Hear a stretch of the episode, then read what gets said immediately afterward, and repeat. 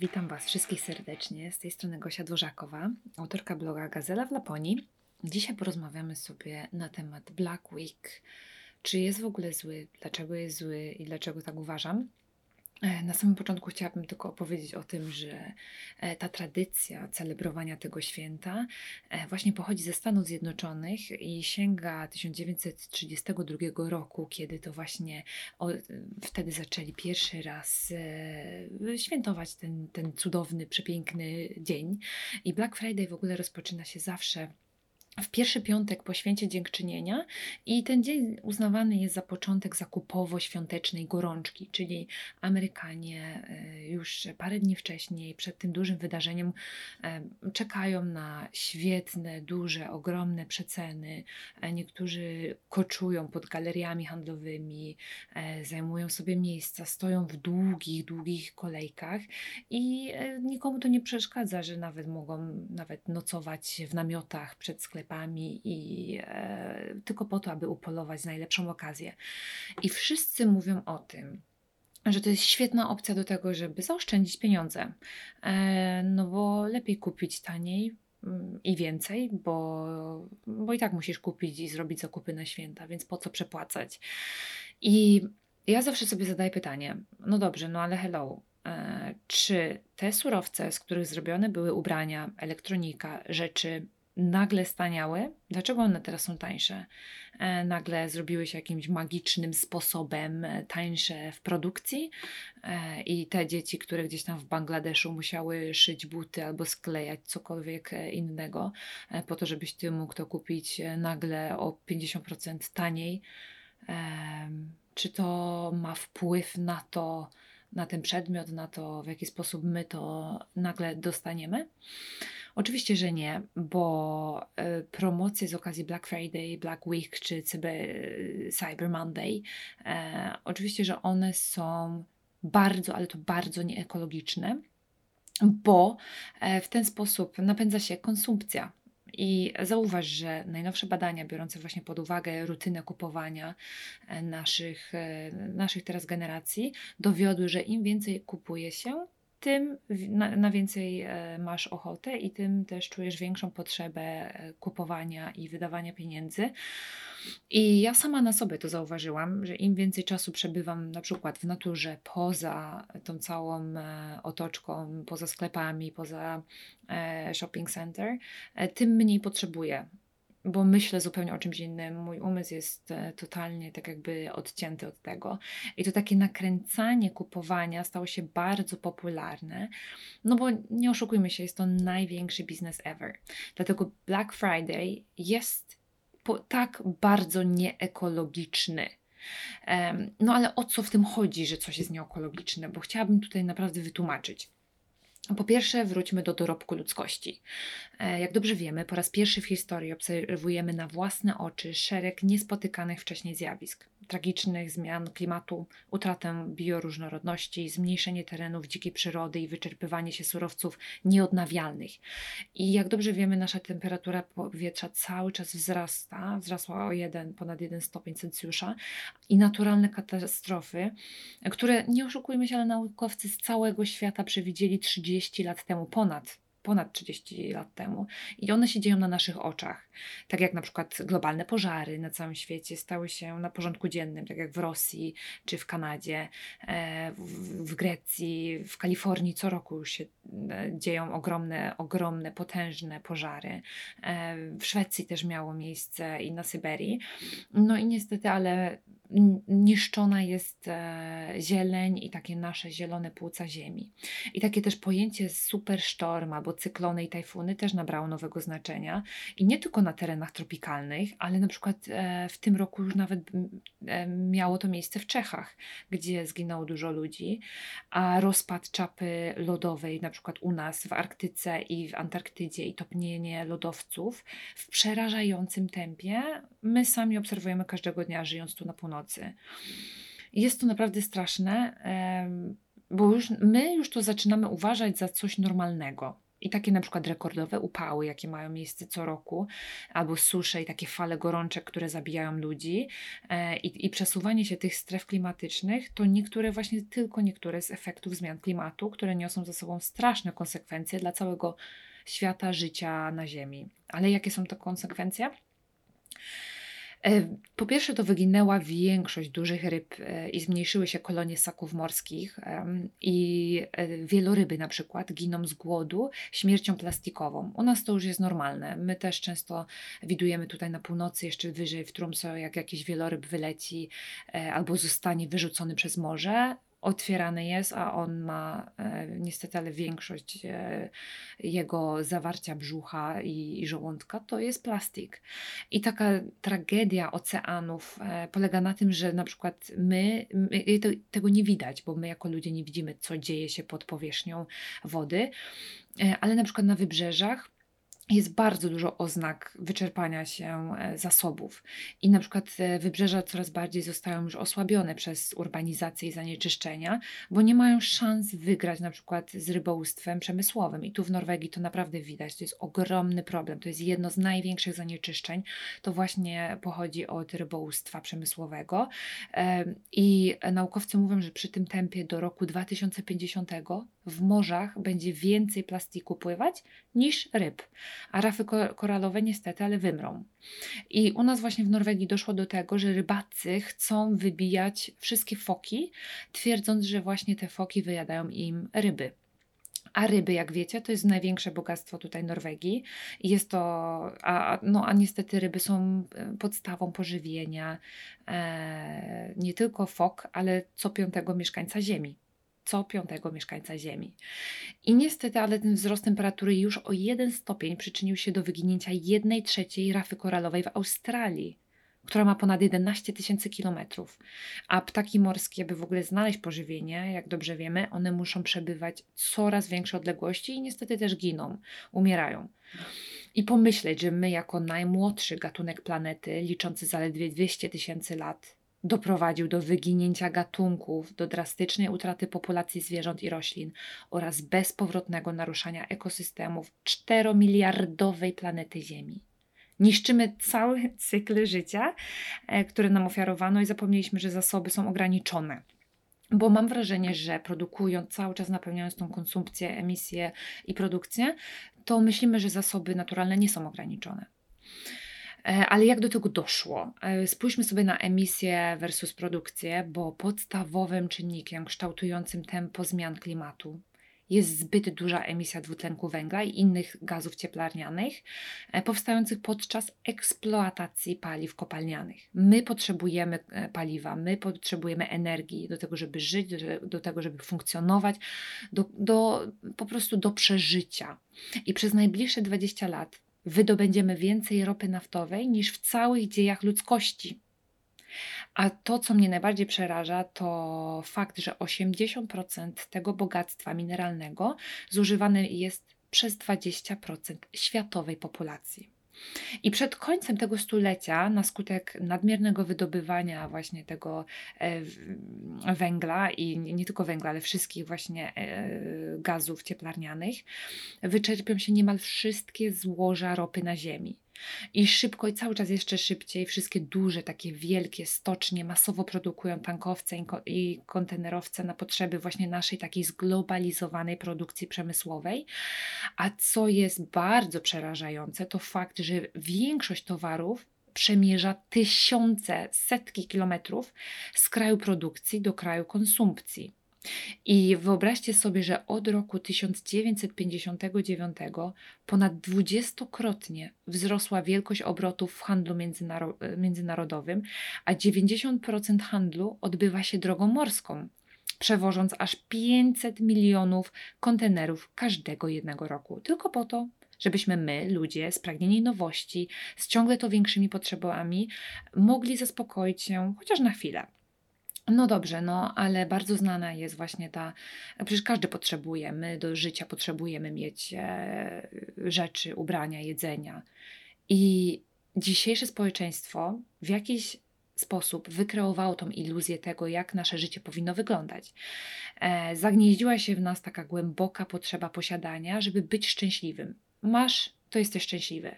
I najnowsze badania w ogóle potwierdzają, że ludzie, którzy twierdzą, że mają wszystko, z pozoru nie są szczęśliwi. I tak czują taką pustkę wewnętrzną, którą e, wypełniają rzeczami. I wydają pieniądze szybciej niż je zarabiają, bo na przykład to dzieje się w Stanach. Karty kredytowe, każdy ma po 5-6 kart, na które nie jest w stanie nigdy e, zarobić. E, żyją, żeby płacić, żyją dla rzeczy. Tak zwana mentalność drabinowa, więcej, lepiej, szybciej i zwiększona taka nadzieja i złudzenia na to, że mm, one się cały czas tak jakby ta, ta, ta nadzieja e, mnoży wraz z naszymi potrzebami, bo im mamy więcej, tym więcej potrzebujemy. I jesteśmy tak jakby coraz bardziej nienasyceni i, i tak bardziej chcemy, pragniemy. No i niestety, ale wiąże się to z ogromnym marnotrawstwem. I jest takie pojęcie compulsory consumption, um, i takim moim zdaniem największym paradoksem jest to, że człowiek sam sobie stworzył taki los poprzez ciągłe właśnie napędzanie tej konsumpcji. Ale konsumpcja nie jest problemem samym w sobie i nie oszukujmy się, no potrzebujemy kupować, żeby żyć.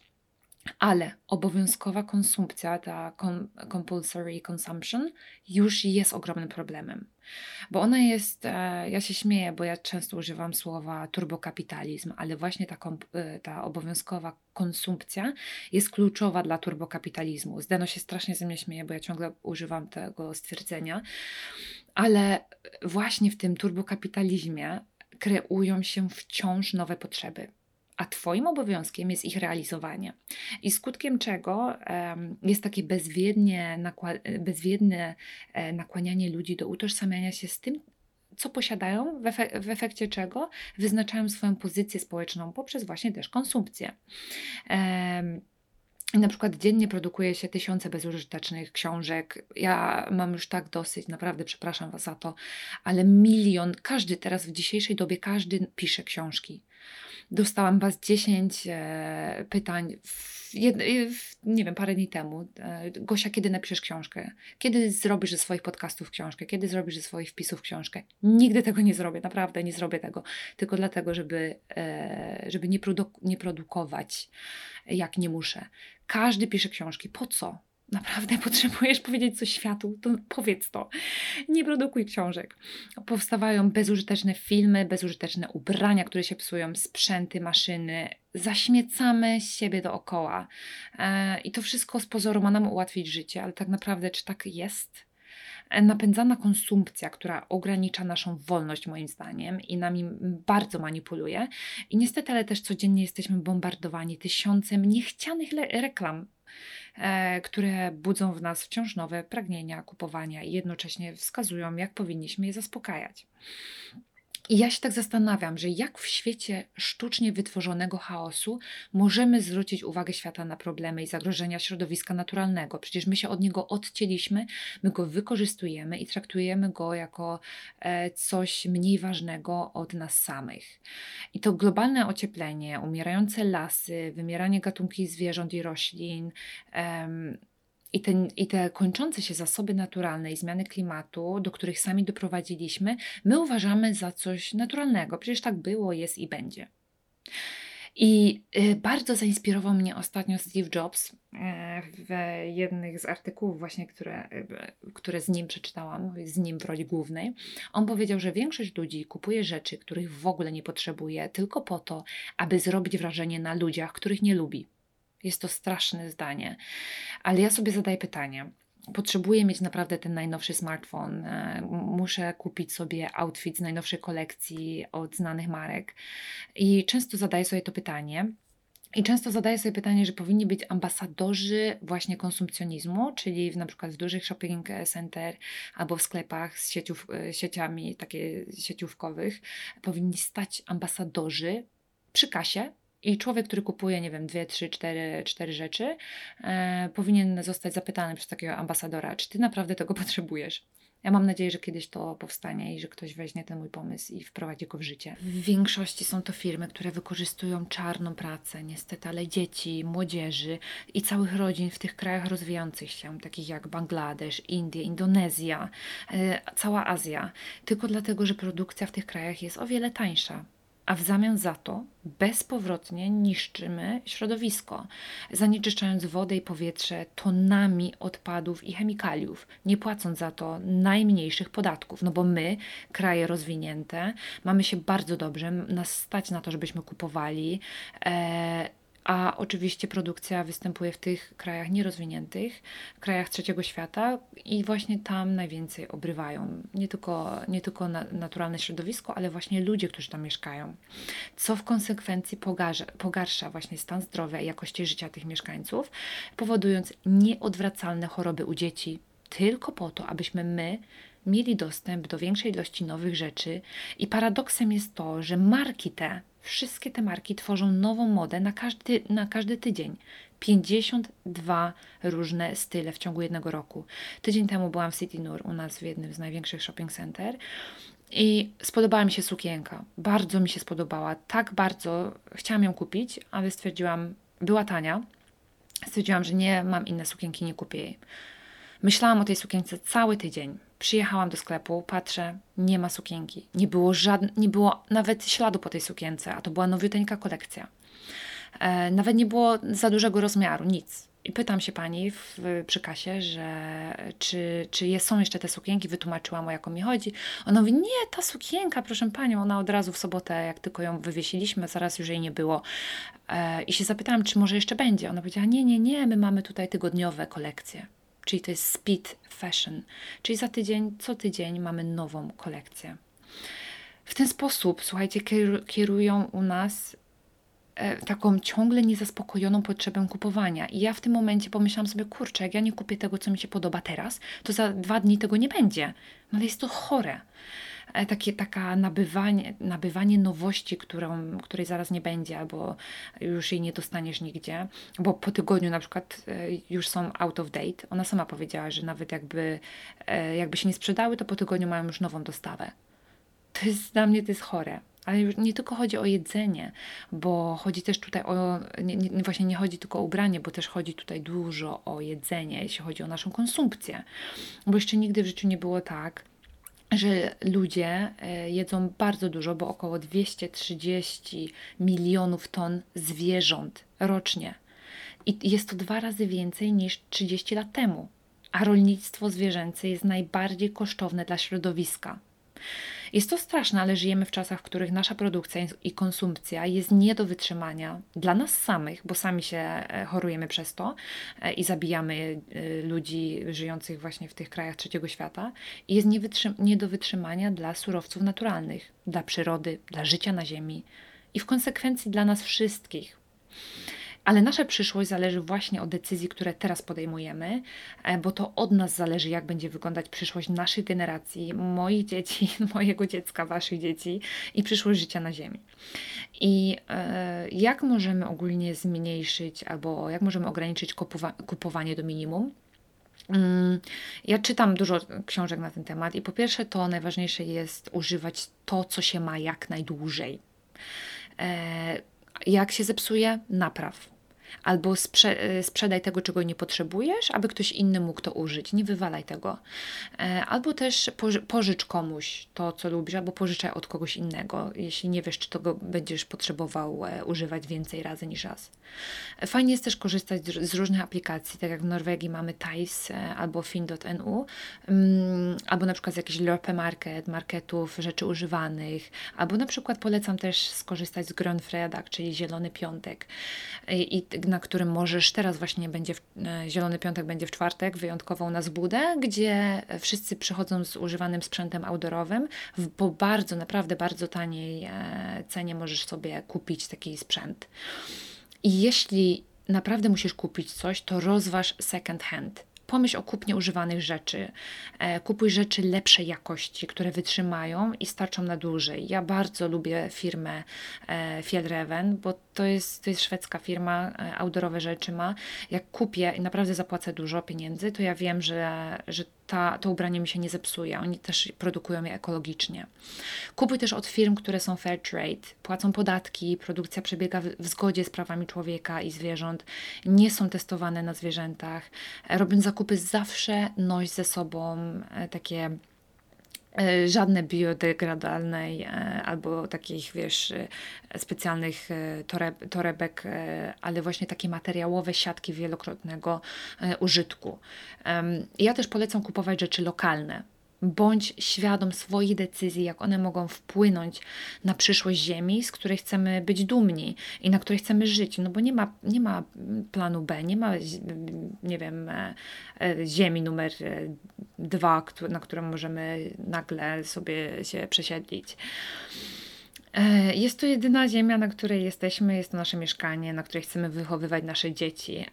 Ja naprawdę chcę staram się być ambasadorem świadomej konsumpcji w moim miejscu zamieszkania. Uważam, że każdy z nas może być, bo nasza decyzja, moja decyzja, Twoja decyzja się liczy i Ty możesz wpłynąć na zmniejszanie produkcji poprzez ograniczenie swojej konsumpcji do minimum. E, I też ważne jest tutaj wspomnieć, żeby jeśli chodzi o jedzenie, to ważne jest, naprawdę jest to ważne, żeby, żeby w końcu dojść do wniosku, żeby ograniczyć spożycie mięsa. Jeśli lubisz mięso, no to zamiast 6 razy w tygodniu zjedz 5 razy w tygodniu i to już jest super, naprawdę małe kroczki. Um, albo przetwory, na przykład przetwory i produkty mleczne, ogranicz. Jedz lokalne i sezonowe produkty oraz ogranicz transportowane drogą lotniczą, takie egzotyczne owoce i warzywa. E, kupuj produkty wyprodukowane w ekologiczny sposób z oznakowaniem ekologicznym, bądź świadomym konsumentem. I ważne jest kupować tyle, ile się potrzebuje, czyli zmniejszyć marnowanie jedzenia, e, albo na przykład zamrozić czego czego się nie zje.